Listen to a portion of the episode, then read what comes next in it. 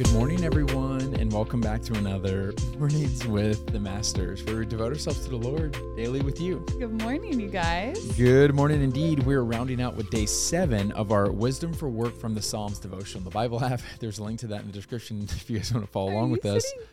If you wonder why Tori's calling me out, it's because I am not the most limber Larry that's ever existed.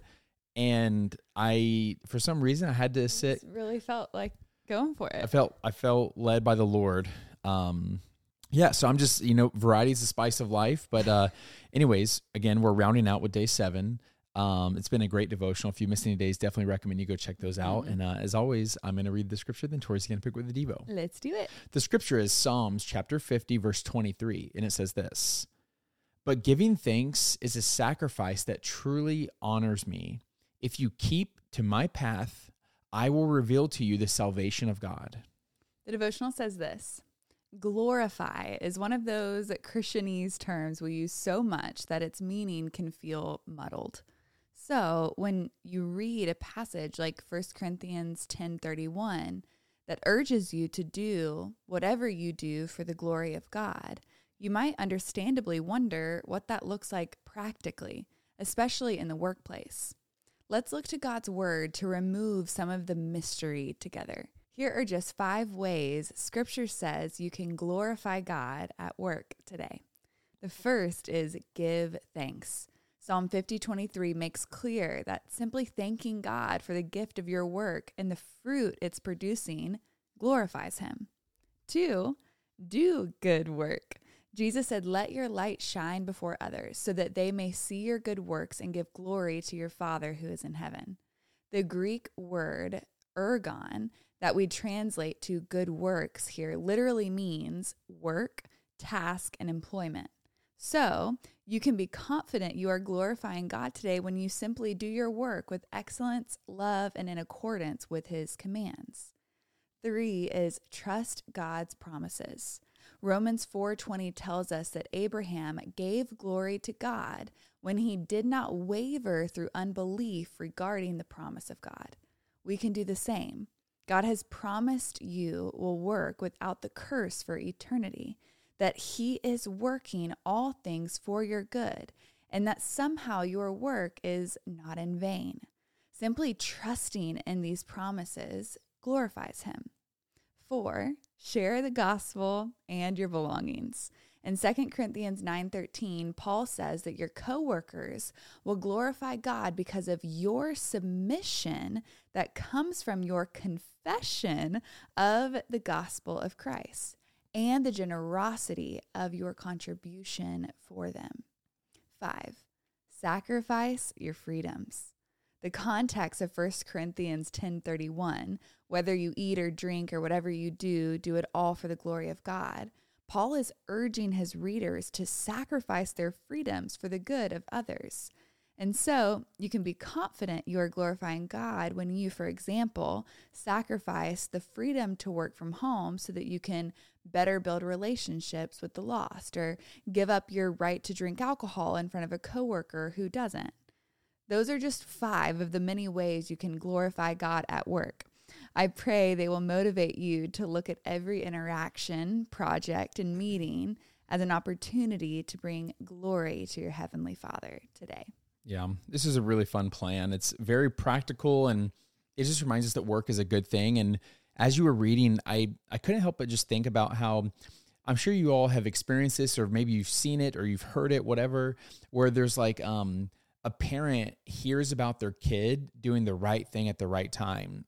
Whether that kid finds twenty dollars at the on the ground that someone dropped and they give that to that person instead of keeping it for themselves, or they saw someone who maybe fell over and they went and helped them up, or they just did the right thing at the right time and it showed their integrity and the parents are just beaming because like wow like we're so proud of our kid. Mm-hmm. Well you know god is watching us right Yeah. we, we're aware of that i hope we are i think sometimes we trick ourselves into thinking oh he's Yeah. not watching what i'm doing whenever the door is closed or the lights off or if i'm just on my phone or whatever Yeah. i'm not around people but he he can see and he he does know and so it's just one of those things like don't we want to make him proud don't we want to make his name great by doing the right thing at the right time?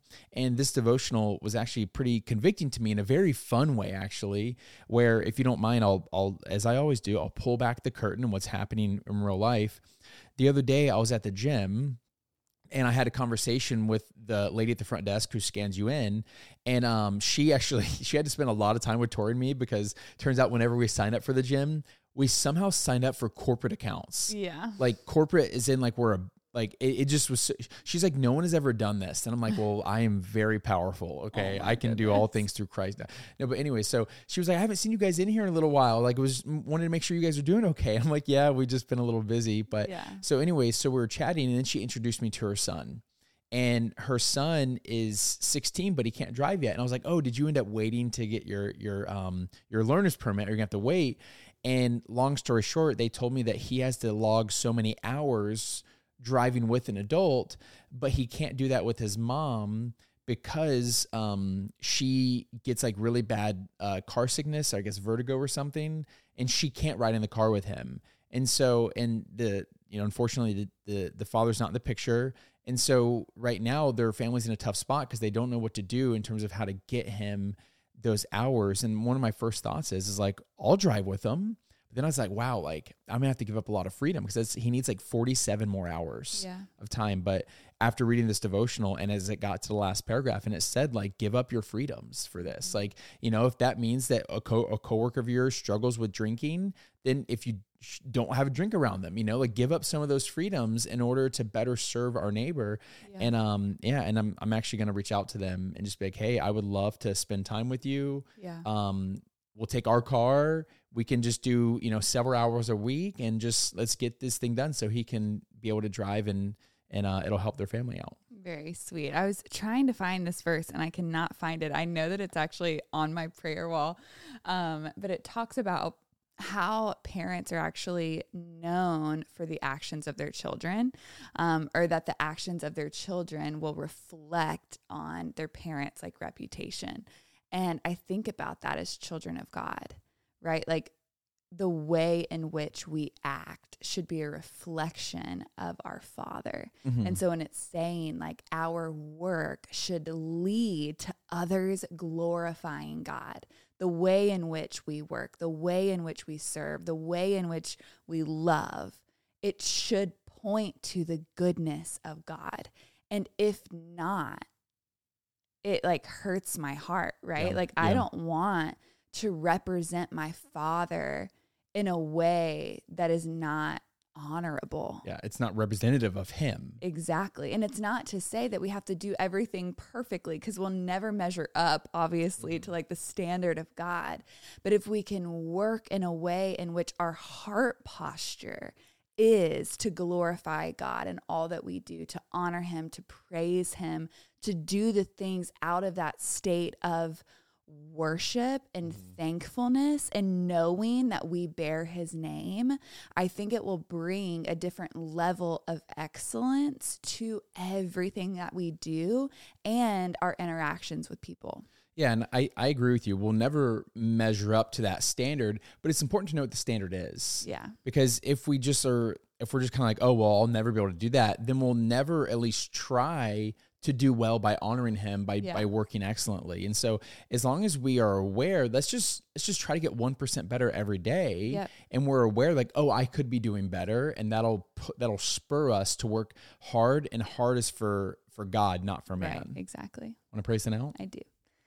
Dear Heavenly Father, Lord, we thank you that we get to call you Father. We thank you that because of Jesus Christ, we get to come to you, Father, that we get to enter your throne room with confidence.